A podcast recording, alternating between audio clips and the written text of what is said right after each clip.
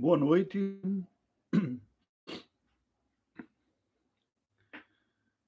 Boa noite a quem começa a acessar agora, nos acompanhar em nosso canal para mais um encontro nosso de reflexão bíblica, de instrução espiritual para o nosso coração e para a nossa vida. O Tony Valdo já estava aguardando um pouco com a Roseli aí. Jaqueline entra agora no Facebook. É um prazer ter vocês nos acompanhando e nós vamos dar início a mais um encontro nosso. É com satisfação que recebo vocês nestes canais que são um pouco mais passivos, né? É, nós temos a oportunidade de receber uma, uma instrução e, de alguma maneira, aqueles que quiserem puderem fazer também alguma interação através do, do chat, se for possível, aqueles que forem. Eu dou as boas-vindas a todos vocês, lembrando sempre que esta é uma iniciativa da primeira igreja presbiteriana de, de Belo Horizonte para oferecer uma palavra de Deus àqueles que não podendo estar, não podemos, não podendo participar de algum encontro presencial, podem receber uma instrução ao seu próprio coração. Boa noite, Kátia, Geraldo. E eu lhe estimulo a acompanhar os nossos é, veículos. Nem sempre eu consigo fazer a transmissão pelo Facebook também, às vezes há um congestionamento de sinal. O melhor caminho, e o que eu recomendo, é que você se inscreva no canal, no YouTube, e acione a notificação, o sininho lá, porque aí, quando tiver uma nova transmissão, você vai receber um aviso no seu e-mail uh, de uma nova transmissão. Às quintas-feiras, nós temos esse nosso encontro, que segue, enquanto tiver esse período de quarentena, às sete e meia da noite. Nas sextas-feiras, portanto, amanhã, às 20 horas. E aos domingos, pela manhã, às 9 horas. Todos estes pelo meu canal no YouTube. É, a sexta, também há uma transmissão, à medida do possível, simultânea com o Instagram da Mocidade, a data de amanhã. Alguns sábados nós anunciamos quando ocorrem essas programações. E as mensagens dominicais, as pregações, ocorrem através do canal da Primeira Igreja Presbiteriana de Belo Horizonte. Tanto a mensagem matutina, como às 10h20 da manhã, quanto a mensagem noturna, vespertina, às 19 horas. Então, dadas essas palavras, mais uma vez eu gostaria de saudar a todos com boas-vindas Vamos orar ao Senhor, rogando a, a sua bênção. Alguns estão dando boa noite aí. Boa noite a todos. E vamos buscar a graça de Deus em um momento de oração. Deus bendito, nós estamos diante da tua presença. Te agradecemos por mais uma oportunidade que tu nos concedes de ouvirmos uma instrução da tua parte para a nossa edificação espiritual. Nós somos dependentes de tua graça Tu és fonte inesgotável de vigor, de vitalidade, de perdão, de retidão, de justiça, de tudo, toda boa dádiva e de todo bom perfeito, de tudo que há de bom que experimentamos em nossa vida. Finalmente, e de fato, tu és esta fonte, tudo procede de ti. É na certeza de que tu és a fonte de toda graça que necessitamos que nós recorremos a ti em oração nesse instante suplicando a iluminação do teu Espírito. Assista-nos em nome de Jesus. Amém. Deise, boa noite também. Bem, queridos, a todos vocês que estão conectados, nós vamos começar um, um papo nosso nesta noite, né? Já estamos há algumas semanas discutindo um pouco do propósito, daí o título destas mensagens dessas últimas duas semanas, com hoje seria a terceira semana, Teologia para a Vida. Hoje, neste clima agradável, um fiozinho agradável, né, o frio de Belo Horizonte eu considero sempre numa medida muito boa, muito agradável. Enquanto preparava um cafezinho para tomar, e aí o privilégio de, de fazer em casa, que a gente pode ser acompanhado de um café, não é? Enquanto preparava este cafezinho, pensava como nós poderíamos é, até chamar um, um, é, eventual encontro nosso, né? E mais nenhuma vez que a gente está falando de teologia para a vida, nós podemos falar também vida café, né? Ou vida com a fé. nós buscamos viver a nossa vida com os olhos da fé. Hoje, à, tardinha, no, no, fim da tarde, início da noite, num período de, de reflexão, juntamente com, com a minha esposa, compartilhava exatamente isto com, com ela. É, o desafio que a palavra de Deus, algo que tinha comentado também na hora do almoço em casa. O desafio cristão que a palavra de Deus nos apresenta e que ao mesmo tempo é capacitador para nós, para vivermos a vida cristã, de olharmos a vida e a interpretarmos com os olhos da fé. O que isso significa dizer? E nós discutimos um pouco disso também ontem, no bate-papo com a mocidade. Diferente desses outros canais, o bate-papo usou uma plataforma aberta em que nós podemos nos enxergar uns aos outros e vira verdadeiramente um bate-papo, que aí cada um se inscreve, fala está aberto é, também para o debate. E uma parte da, da nossa conversa ontem, interagindo com os jovens da igreja, foi precisamente esse grande chamado de Deus é, para nós, como seu povo, de considerarmos o Senhor em nossa vida, na equação da nossa vida. Boa noite, Patrícia. Como o Senhor, entrando na equação que nós temos da nossa vida, se torna a variável predominante, principal. Deus é a variável, usando uma linguagem da matemática, né? a determinante principal em função da qual a nossa vida vive e somente através da qual o quadro maior se torna compreensível. As percepções que nós temos da realidade. Boa noite, Jaqueline. As pessoas entrando, né? E eu saúdo todos.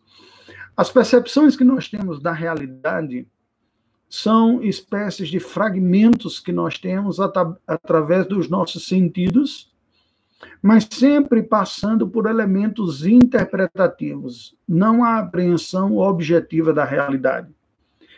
E aqui reside uma boa parte dos nossos problemas, porque os quadros interpretativos que nós carregamos conosco são majoritariamente inconscientes. São formados pela nossa cultura geral, nacional, familiar, tradição religiosa que nós tivemos, são gerados pela nossa história pessoal, nossa biografia, profundamente afetados pelos eventos marcantes da nossa existência, que acabaram por nos entregar vícios de interpretação ou pontos de sensibilidade que afetam a nossa percepção como um todo eventos chamados traumáticos, mas também eventos de prazer. Eles concorrem com o nosso coração para se tornarem os elementos definidores da interpretação da nossa realidade. O que Deus faz ao longo da Escritura Sagrada com o seu povo é nos chamar para que nos voltemos para Ele. Não apenas porque existencialmente e espiritualmente nós temos no Senhor e somente no Senhor a fonte real de toda a plenitude de vida e de boa dádiva que experimentamos, mas porque temos no Senhor também este quadro interpretativo e a referência única de toda a realidade. Deixa eu tentar dizer isso de outra forma, ilustrando aqui. A nossa civilização ocidental muitas vezes, e a partir da Europa, se apresentando como sendo uma civilização anti-sobrenaturalista, materialista e até mesmo pós-cristã, tem a tendência de interpretar a realidade à luz da exaustão da materialidade. O que eu quero dizer com isso?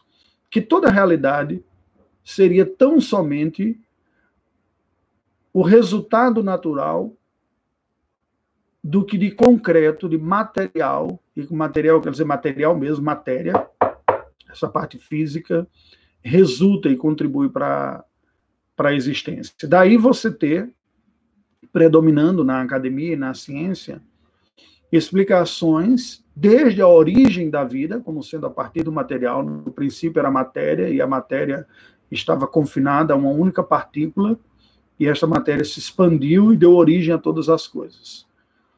Até as explicações da vida, e não tem explicação mais pessimista da vida que uma explicação puramente materialista, a vida como sendo um processo no qual nós crescemos, nós nascemos, crescemos, nos reproduzimos e morremos. Se a vida fosse, como nos diz a palavra de Deus, se a nossa esperança se limitasse apenas a essa vida, nós seríamos os mais infelizes de todos os homens.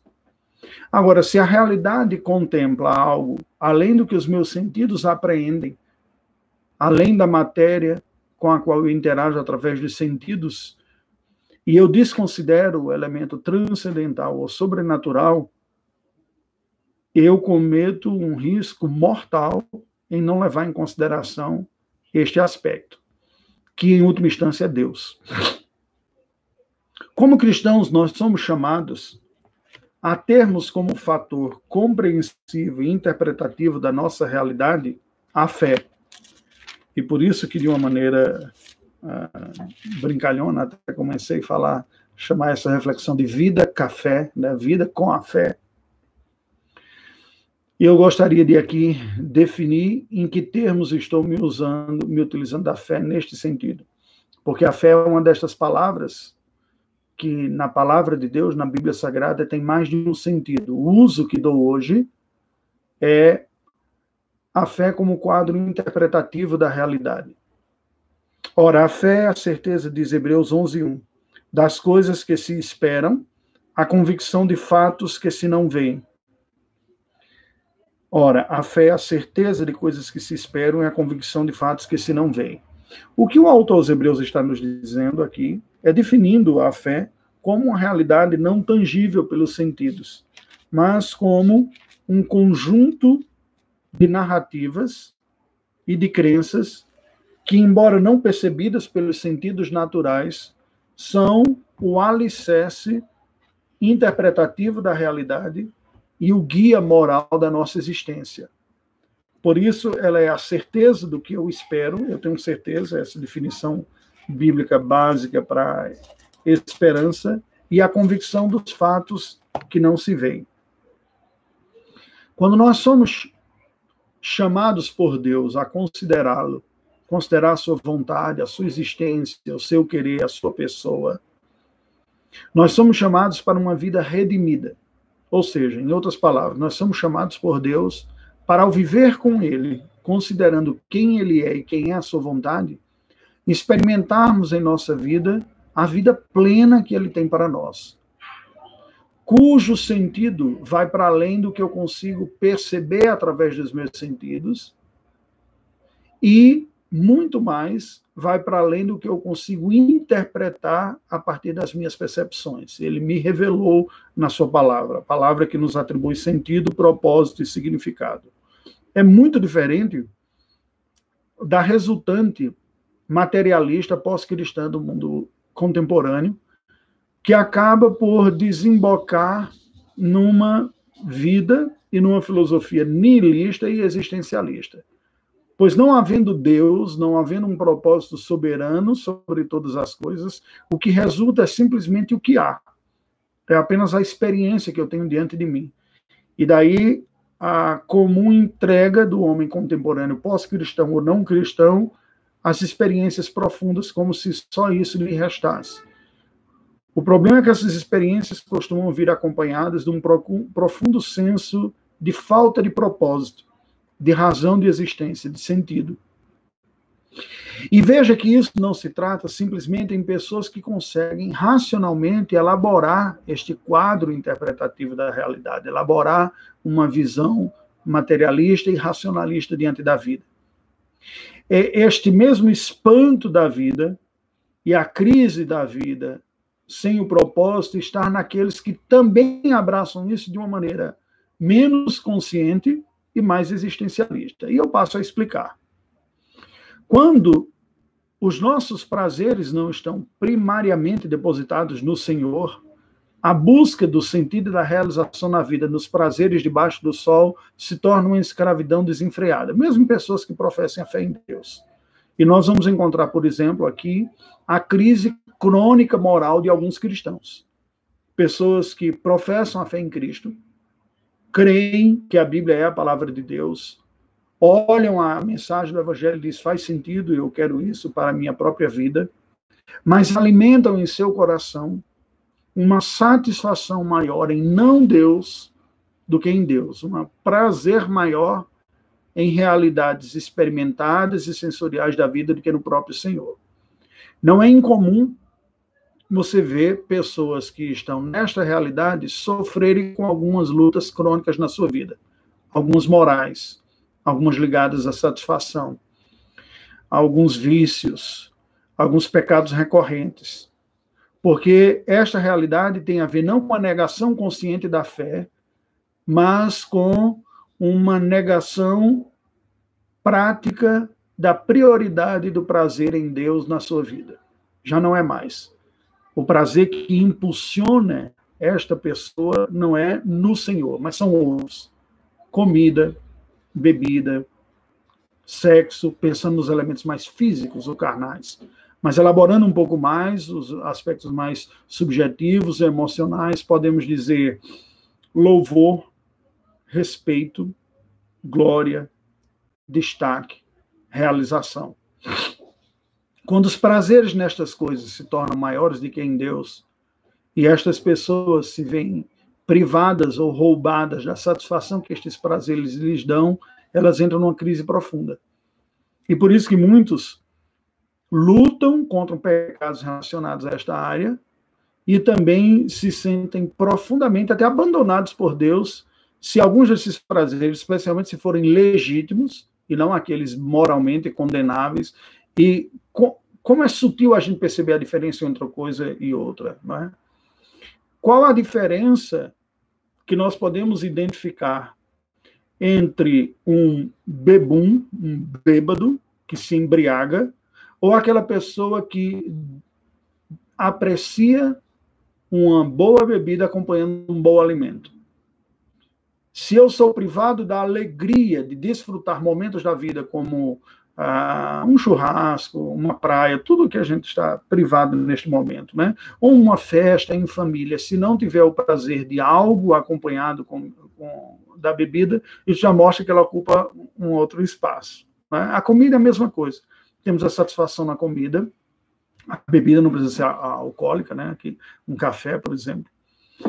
Claro que tem elementos também é, de dependência, como a cafeína aqui envolvida.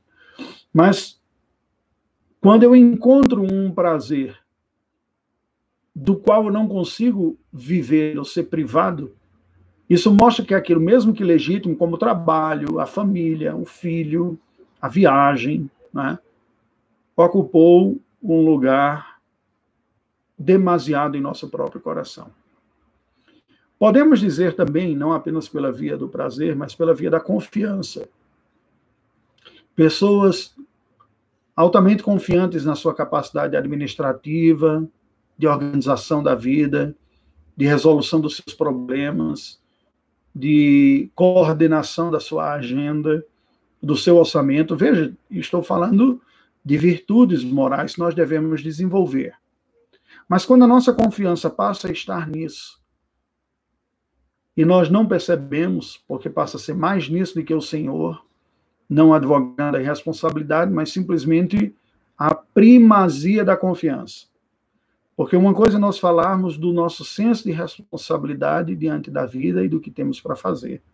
Outra coisa é falarmos da nossa confiança nesta competência da responsabilidade. A confiança na competência se manifesta um concorrente com Deus sobre a devoção do nosso coração. A maneira cristã de lidar com as responsabilidades não se trata na confiança da capacidade resolutiva de todas elas, mas na boa mordomia das competências. Em outras palavras, exerço minhas responsabilidades porque elas são designadas por Deus como a maneira de Deus cuidar de mim. Mas em muitas circunstâncias da vida, nós estaremos deparados com situações nas quais estas nossas competências são testadas na capacidade de gerar o bom-estar ou bem-estar. O momento que nós estamos vivendo é um exemplo disso. Por mais competentes que sejam as pessoas para administrarem o seu tempo, os seus recursos financeiros, a sua vida, a humanidade toda está em xeque neste momento, se sentindo impotente diante de um mísero vírus. Segurança generalizadamente ameaçada por um vírus. As pessoas sentem que não têm mais o mesmo controle sobre a sua vida, do seu tempo, de locomoção, de sua saúde, nem mesmo a garantia de suas estabilidades.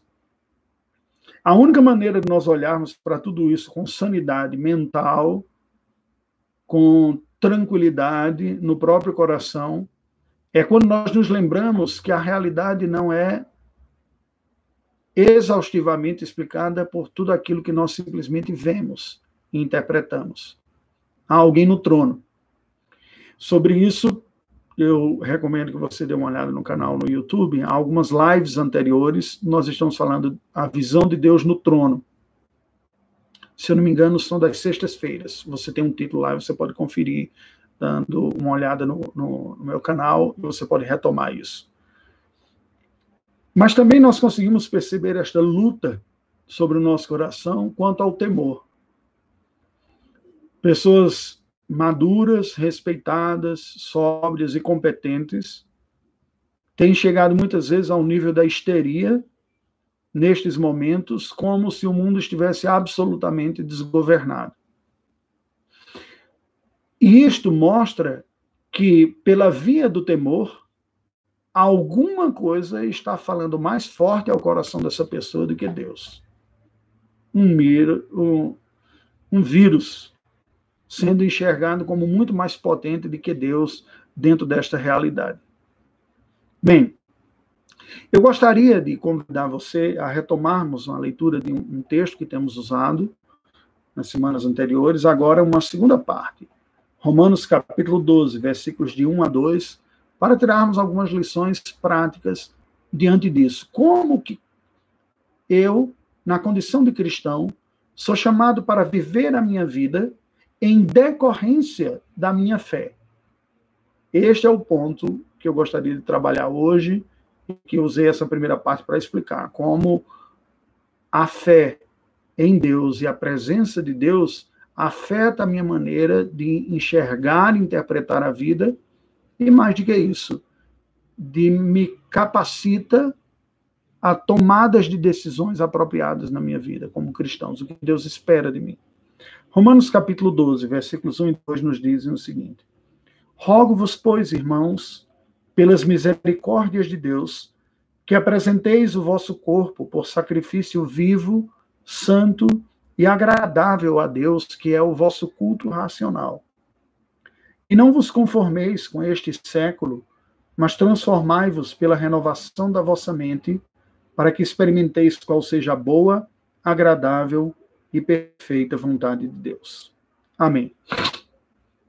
Dizia num dos nossos primeiros estudos aquela afirmação do teólogo falecido em anos recentes, R.C. Sproul, que todos nós somos teólogos. Ah, inclusive, é uma iniciativa da Superintendência da Escola Dominical da nossa igreja de estimular a reciclagem teológica da parte dos professores a partir desta obra. Né? Todos são teólogos. Bem, o que isso significa? Significa dizer que todos nós fazemos as nossas associações interpretativas da realidade, do sentido da vida e da razão da nossa existência, que é fazer essa teologia. Como cristãos, nós fazemos isso intuitivamente, independente de ter feito um curso clássico de teologia ou não. Toda vez que eu ouço uma mensagem, que eu leio um texto bíblico, que eu penso em alguma coisa e relaciono Deus, a sua vontade, a sua palavra na vida, fazer estas conexões, relações e chegar às conclusões é fazer teologia, é o labor teológico, é a tarefa teológica. como que nós podemos fazer uma boa teologia, uma teologia saudável, um raciocínio apropriado como cristão nós somos ordenados a fazer da parte do Senhor? Bem, esta segunda parte, depois que Paulo explica as questões teológicas na sua primeira carta, que tomou os 11 primeiros capítulos, primeiros capítulos da, da sua carta aos Romanos, ele faz um apelo. Ele diz: Rogo-vos, pois, irmãos, pelas misericórdias de Deus. Rogo-vos, pois. Um apelo que Paulo faz aos crentes de Roma. Um apelo baseado na misericórdia do Senhor. Por que, que ele faz isso? Então, primeiro, o apelo é feito porque há uma necessidade profunda e urgente que ele vai explicar mais adiante.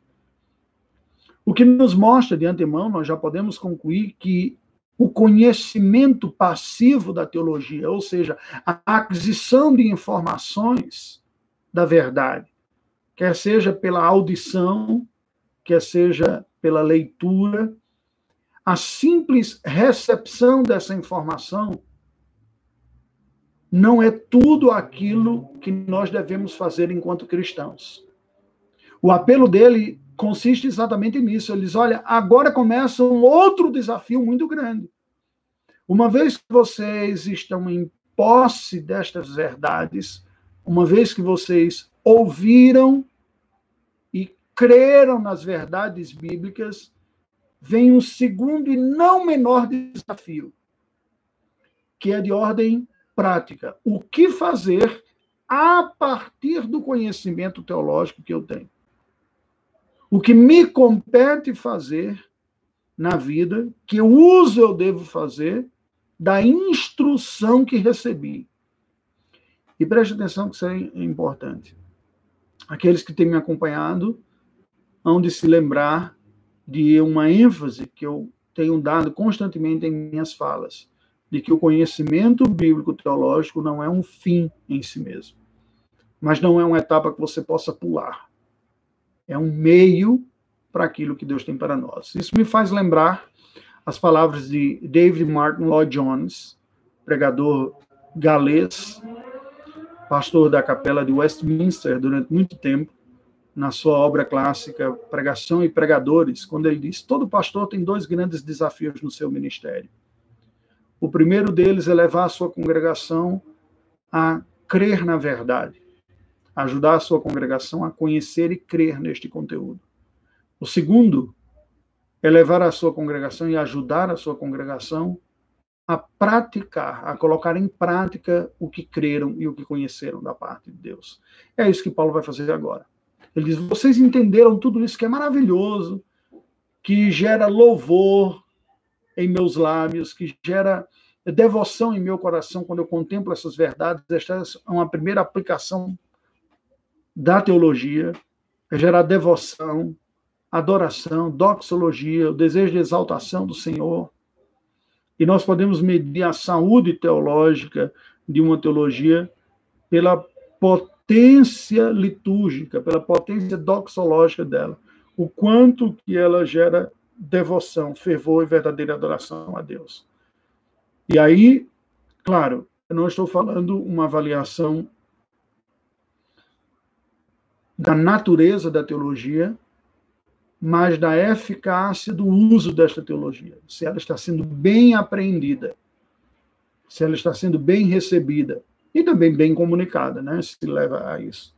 Paulo diz assim: Rogo-vos, pois, irmãos, pelas misericórdias de Deus, que apresenteis o vosso corpo por sacrifício vivo, santo e agradável a Deus. Então, preste atenção aqui.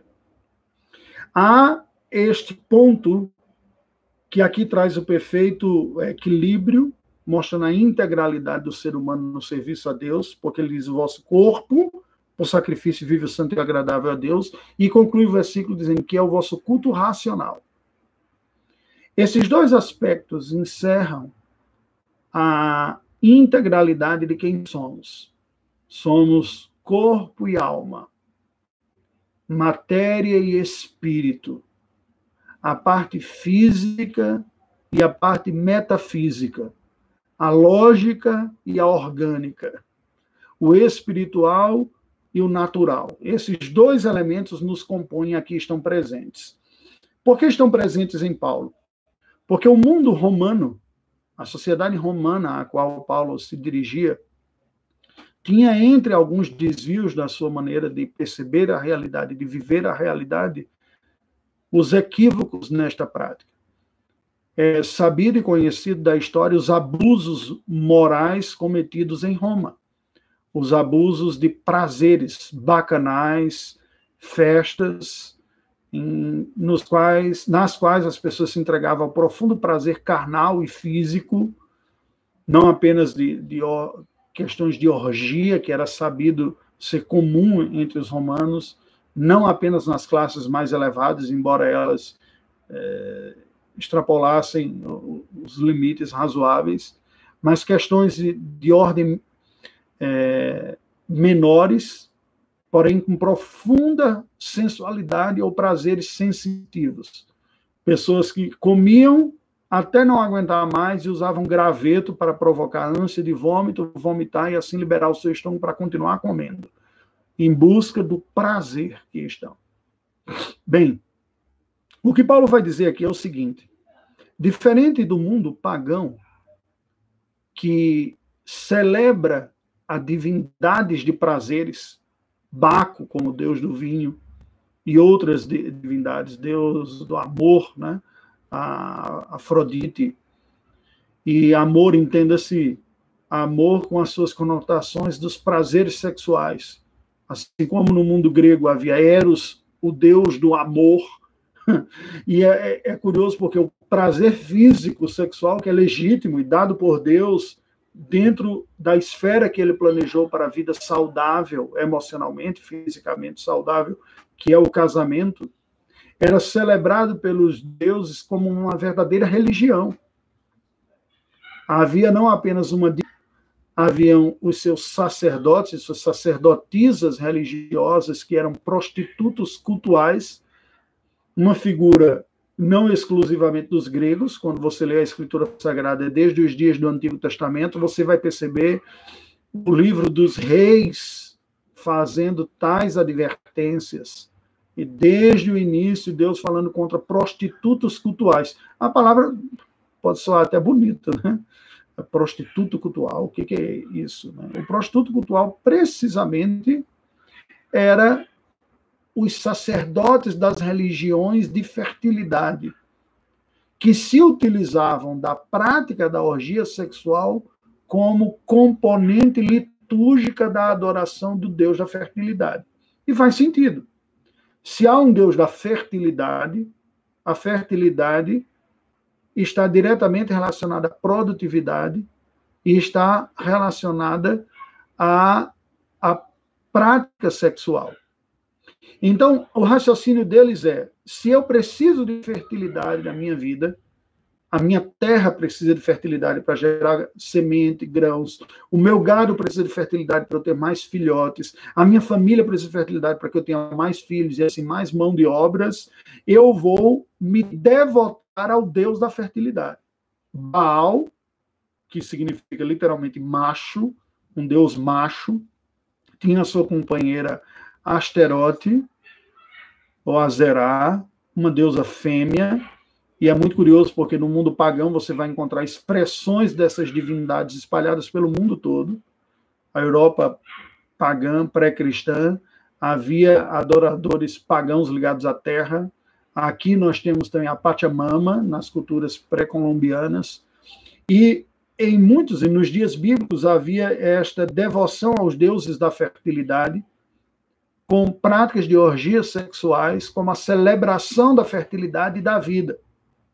Agora você imagine uma sociedade que olha para a sexualidade não como algo que foi pensado por um Deus único, criador e bondoso de todas as coisas, que nos deu esse potencial e regula esse potencial para o nosso bem, mas que tem faces distintas da vida e cada face da vida tem um Deus especialista para aquela área. Não é de se estranhar que algumas pessoas se devotem a alguns deuses com os quais elas se identificam mais, ou por necessidades que lhe faz recorrer, e numa cultura politeísta, você pode adorar um e outro também, depende do momento da sua necessidade. Se é uma necessidade maior em uma área, você busca aquilo, se é maior no outro. Mas também por uma identificação. Então, pessoas com a volúpia muito grande, pessoas incansáveis, insaciáveis, de plena projeção de satisfação na vida, nos seus prazeres da libido, seriam naturalmente mais inclinados à devoção dos deuses da fertilidade. E ao participarem dessas adorações, eles faziam atos litúrgicos de participação de bacanais e de orgias como expressão de adoração. Então, quando Paulo escreve, ele diz o seguinte: preste atenção. O Deus ao qual nós nos dirigimos, que é o único que há, absolutamente santo e verdadeiro em tudo que faz, e bondoso, único, ele nos criou para a sua glória. Nos fez com uma dimensão física. E esta dimensão física precisa ser resgatada precisa responder à verdade de quem Deus é de uma maneira coerente. É neste sentido que ele diz: diferente do mundo pagão, que diz, faça com seu corpo o que você bem entende, entregue seus prazeres de acordo com as divindades que você seguir, ele diz: apresente a Deus o vosso corpo. Como? Diferente da divindade pagã, da adoração, que você apresentava em orgias. Os cristãos são chamados a apresentar a Deus na boa mordomia do seu corpo. O corpo é chamado de templo do Espírito Santo. E o corpo vai experimentar prazeres santos, o que significa dizer prazeres que são regulados pela vontade do Senhor na sua vida. Não há na espiritualidade cristã, o que costumeiramente as pessoas tendem a desviar, uma negação dos prazeres. É muito comum nós ouvirmos espiritualidades que são ascéticas, ou seja, que propõem que o crescimento espiritual consiste na supressão de prazeres naturais. Não é isso que a Bíblia diz. O que a Bíblia diz é: seja Deus o governante da nossa vida e, portanto, o regulador da nossa vida. Seja Deus o objeto da maior devoção da nossa vida, do maior prazer. E, portanto, todos os demais prazeres poderão somente assim ser legitimamente desfrutados por nós. Seja Deus o objeto da nossa confiança em nosso coração. Porque somente assim eu não desenvolverei uma arrogância prepotente e autoconfiante na minha capacidade de administração de tempo, de recursos, seja lá o que for.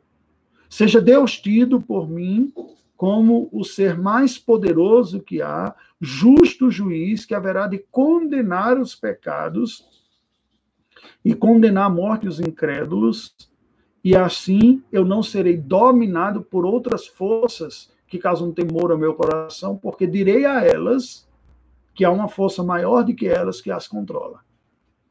É esta a perspectiva cristã, interpretativa e avaliativa de todas as coisas. E por isso, se aplicando ao corpo, eu digo: o meu corpo tem prazeres. Mas assim como a minha mente, o meu corpo também foi afetado pelo pecado. E os prazeres que eu encontro de desejos, os potenciais prazeres no meu corpo, as fontes de desejo, também as submeto a Deus. De tal maneira que eu as vivencio, vivencio as satisfações em cada área da minha vida, conforme Deus regula e Deus estabelece. Por isso eu apresento o meu corpo como um sacrifício vivo a Deus. É eu poder apresentar o meu corpo e dizer, Senhor, tu que me deste este corpo, toma este corpo porque ele é teu. Toda a minha dimensão física eu consagro a ti. O que eu vivencio nesse corpo Vivencio como um mordomo que administra o teu templo, porque tu habitas em mim pelo Espírito Santo. O meu corpo, sendo o templo do Espírito Santo, requer cuidados especiais da, daquilo que Deus me deu. Então, eu cuido de minha saúde, então, eu trato bem o meu corpo, e então eu sei desfrutar também dos prazeres que Ele me dá regulados pela piedade cristã. Agora veja que, se essa parte toca ao mundo pagão, boa noite, Marcelo, um prazer tê-lo aqui. Estou saudades dos nossos papos. Se esta piedade cristã, diferente da impiedade pagã, ela regula e ela nos dá esses prazeres, E aqui a Bíblia está dizendo: olhe a si mesmo e olhe para o seu corpo e as dimensões físicas como sendo o templo do Espírito Santo que requer cuidados. E que você vai desfrutar de uma maneira saudável, tendo Deus como o habitante ou aquele que habita neste templo. Certamente isso faz um contraste com o mundo pagão que estimulava a entrega à devassidão. Entregue para os prazeres que você quiser, sem limite, disse, diriam os pagãos. É, por outro lado, Paulo escreve tendo em vista também judeus, quando ele fala assim: o vosso corpo deve ser apresentado a Deus como um sacrifício vivo, santo e agradável a Deus. Veja que parece uma contradição de termos falar de um sacrifício vivo, porque sacrifício, teoricamente, implicaria na morte. É? E todo judeu estava acostumado a participar do culto a Deus, apresentando-se com um animal que seria sacrificado e que, portanto, seria morto. Logo, um sacrifício com morte.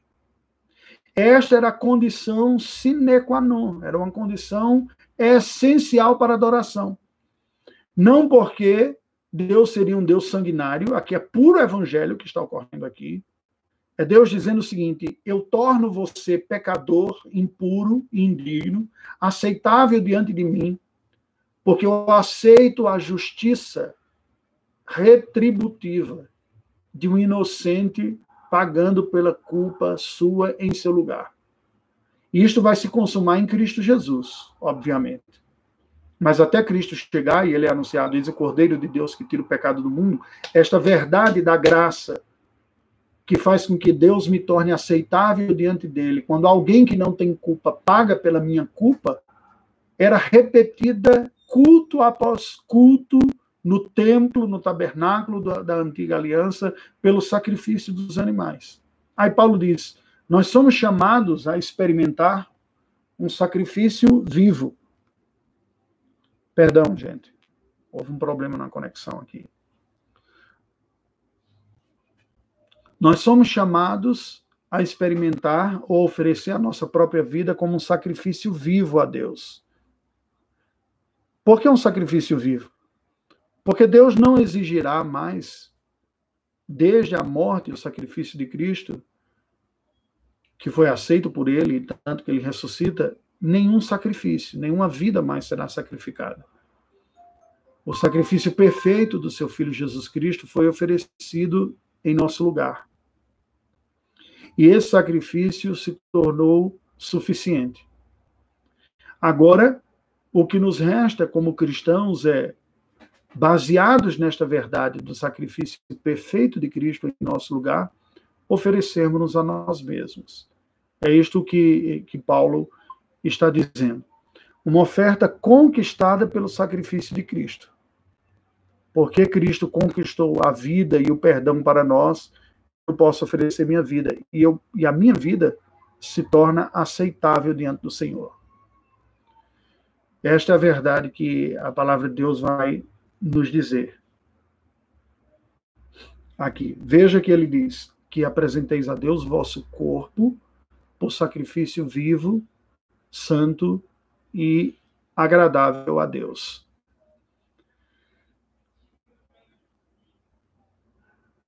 Irmãos que estão me acompanhando pelo canal do YouTube, eu peço um pouco da sua paciência, que tive um pequeno probleminha na transmissão aqui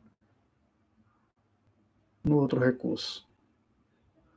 E vou restaurar aqui.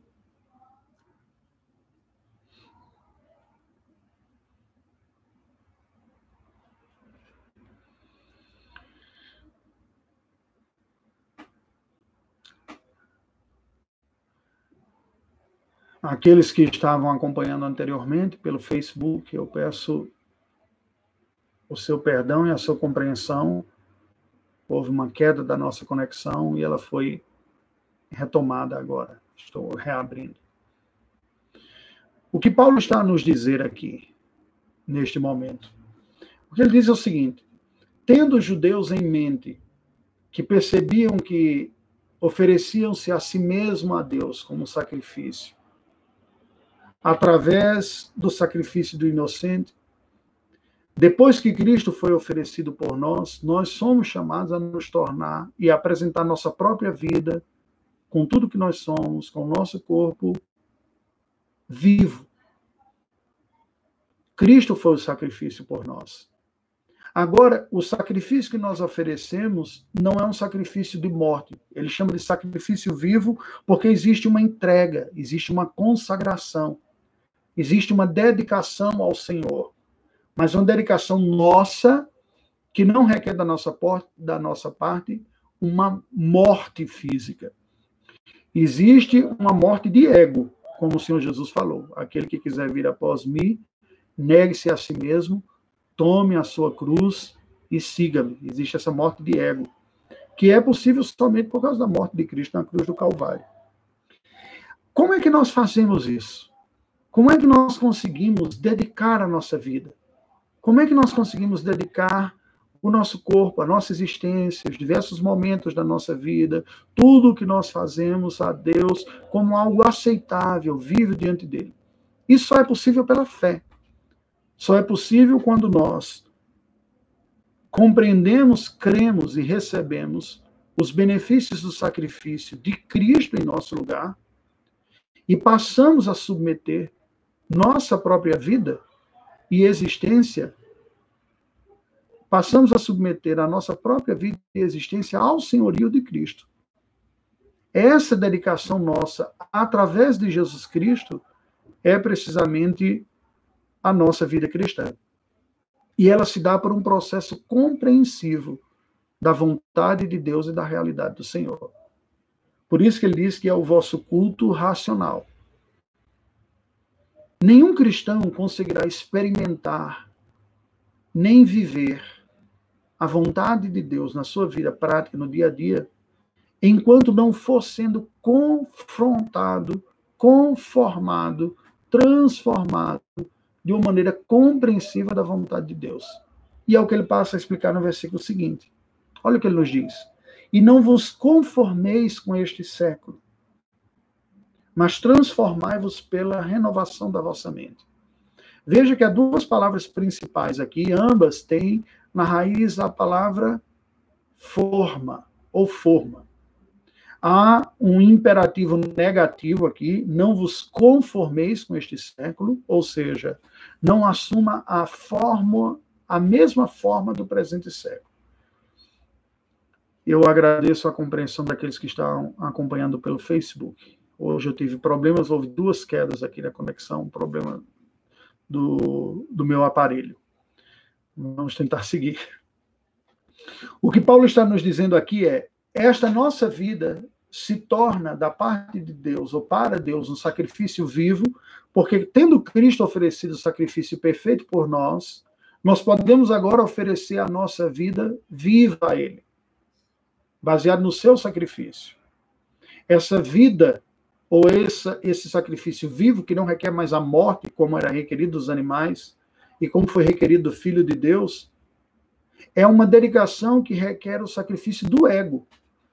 Agora é o Senhor Jesus governando sobre a minha vida, é a vontade dele. E para que eu experimente este sacrifício vivo, eu só consigo fazer isso a partir da renovação da minha mente. A partir do momento que eu sei o que Deus quer de mim e passa a requerer de mim. E isso se dá por um processo de via dupla, como ele está dizendo. O primeiro, não se conformando com este mundo. O mundo tem uma forma, igual a forma de bolo. A forma, você prepara um pudim, um bolo e, e põe aquela massa naquela forma, leva ao forno, e se ele foi bem feito, quando você desenforma, o bolo ou pudim, a torta, fica no formato da forma, não é? Quando não dá bem feito, ele desmancha, quebra e tudo mais. Pois bem, não nos iludamos, não existe forma neutra em nenhum momento da história, em nenhuma cultura. Toda civilização, em todos os momentos, produz seus próprios valores e produz suas narrativas vai produzir suas interpretações.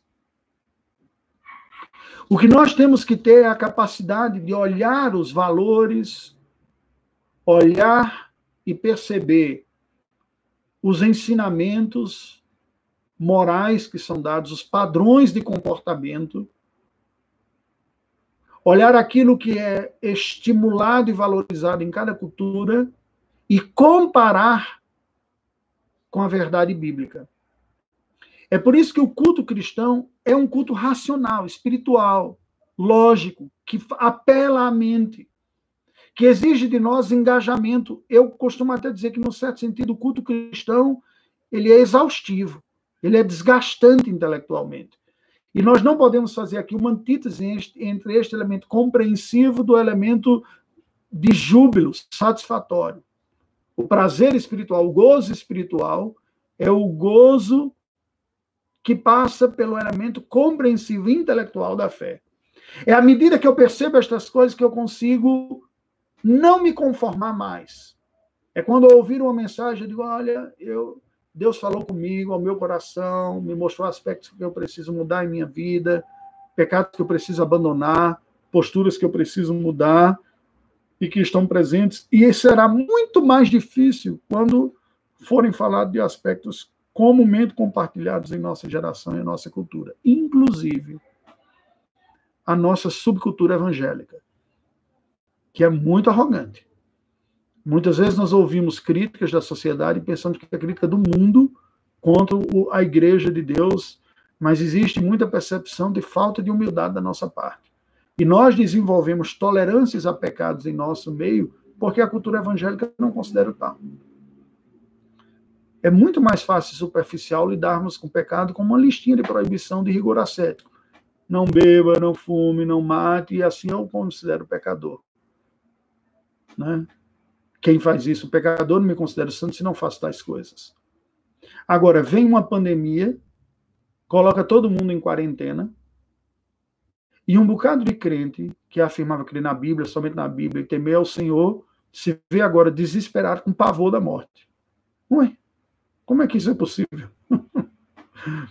Se é o temor de Deus que governa o meu coração, não é um vírus que vai roubar a minha paz. Pessoas que dizem, eu amo o Senhor acima de tudo, Ele é o maior valor da minha vida, é a pérola de grande valor da minha vida, e perde a noite por causa de uma oportunidade de trabalho perdida, por causa de uma demissão. O desespero de muitos, cristãos até, a possibilidade de perder a estabilidade de trabalho, uma crise familiar que desestrutura absurdamente alguém, e todos nós vamos sentir uma crise familiar se passarmos por ela, evidentemente. Mas quando o sentido da vida, a razão, o prazer e a alegria deixa de existir por alguma coisa, mostra que o meu coração estava naquela coisa, não no Senhor. Não nos conformar com este século. Ou seja, não assumir a mesma forma de valor, do padrão de comportamento. Gente, é muito mais do que o mero externo. Aqui é muito mais sério do que simplesmente se usa um piercing, se corta o cabelo de tal jeito, ou usa uma roupa de tal maneira. Isso chega a ser tolice diante das questões mais profundas. Mas nós somos chamados a experimentar uma outra coisa experimentar a transformação da nossa mente. A Ana pergunta aqui: como aceitar a humanidade das pessoas? é uma boa pergunta. A nossa humanidade está também afetada pela queda, não é? Existe uma medida e os aspectos da preocupação, da ansiedade, das lutas e das dores, elas apontam para pontos que requerem atenção da nossa alma. É nesse sentido que nós devemos aceitar a humanidade de todo mundo. Quando eu me desespero, quando me preocupo com algo, quando aquilo me tira o sono, eu não devo simplesmente assumir uma postura de condenação com relação a essa pessoa, mas entender que ali há uma área a ser trabalhada. E que certamente, se alguém perde o sono, e se alguém se vê absolutamente inseguro diante de uma circunstância, aquela pessoa precisa de uma ajuda. Mas veja, ela precisa de uma ajuda, como eu e você precisamos de ajuda também em várias áreas da nossa vida também. E que pela providência divina, situações de crise nos sobrevêm para que nós percebamos melhor quais são situações em que nós precisamos. E que o saudável não é nós nos posicionarmos numa postura de super-heróis diante de tudo isso, mas de pessoas que dependem do Senhor e que vão buscar a graça do Senhor nessa área da vida, precisamente. E não há distinção. Eu não sou melhor do que você, eu estou na sua mesma luta. Estes dias têm sido para mim também, como característica até minha, momentos de, de reflexão profunda sobre os anseios mais profundos do meu coração, sobre o que, que traz paz, segurança, estabilidade para a minha própria vida, sobre como viver a vida encontrando satisfação em Deus, quando muitas das coisas que me dão satisfação já não estavam mais sendo experimentadas. Como encontrar motivação para seguir com a vida quando alguns dos elementos de sonhos e realizações me eram fortemente motivadores. Por isso, Paulo diz: transformai-vos pela renovação da vossa mente. Porque tudo começa aqui. Eu preciso renovar a minha mente. Valorizar na proporção e no lugar as coisas que Deus valoriza para mim mesmo. Preciso disso. Eu preciso entender o lugar e a definição que Deus dá a cada aspecto da vida, como ele diz. E neste sentido, o cristianismo será sempre uma contracultura. Em nenhum momento, no tempo e no espaço, em nenhuma circunstância, cristãos bíblicos estarão plenamente confortáveis. Toda cultura, toda geração, todo sistema será passível de transformação. E nós viveremos essa, esse paradoxo de ser chamado para viver esta realidade daqui, desfrutá-la. Eu falei no início aqui que a espiritualidade cristã não consiste na negação de, de, de prazeres legítimos, mas consiste na redenção deles, sob o senhorio de Cristo Jesus. E Paulo diz: pela renovação da vossa mente, para que experimenteis qual seja a boa, agradável e perfeita vontade de Deus. É um contínuo. Não termina nesta vida. Estava pensando há pouco o que falar após a conclusão desse estudo, que agora termino, e pensando que um bom tema para nossa reflexão, para a próxima semana, penso eu, seria olhar e ser capaz de interpretar a realidade como resultante daquilo que em teologia bíblica nós chamamos de criação, queda e redenção. Eu gostaria de terminar isso fazendo, aplicando esse apelo a você, da mesma forma que apelo ao meu próprio coração que nós busquemos no Senhor graça suficiente para consolar o nosso coração, alimentar a nossa alma, fortalecer a nossa fé e nos ajudar a humildemente reformularmos valores, prioridades e realocarmos prazeres, confianças e temores em nossa vida, submetendo tudo isso ao senhorio de Cristo, Ele que tudo governa e redime. A nossa humanidade é refeita e aperfeiçoada em Cristo, não apenas pela Sua palavra, a qual não somos plenamente e autossuficientemente competentes para segui-la, mas pela Sua presença, acima de tudo, governando a nossa vida, trazendo consolo e força ao nosso próprio coração. Vamos orar ao Senhor nesse instante. Deus bendito, que rendemos graças por esta noite, pelo encontro que tivemos aqui. Eu te agradeço por estes irmãos, por todos aqueles que acompanharam essa transmissão desta noite, e aqueles que acompanharão posteriormente pelo canal no YouTube ao assistirem. E pedimos que tu nos ajudes, ó Deus, a experimentarmos a renovação da nossa vida pela fé em Cristo e pela presença de Cristo. Dá-nos uma boa noite e nos abençoe em Cristo Jesus. Amém. Foi um prazer estar com você. Eu lhe convido amanhã às 20 horas. Nós teremos um outro encontro. Não será pelo Facebook, mas diretamente pelo canal no YouTube. Eu lhe aguardo e aos jovens da mocidade pelo canal no Instagram. Deus abençoe.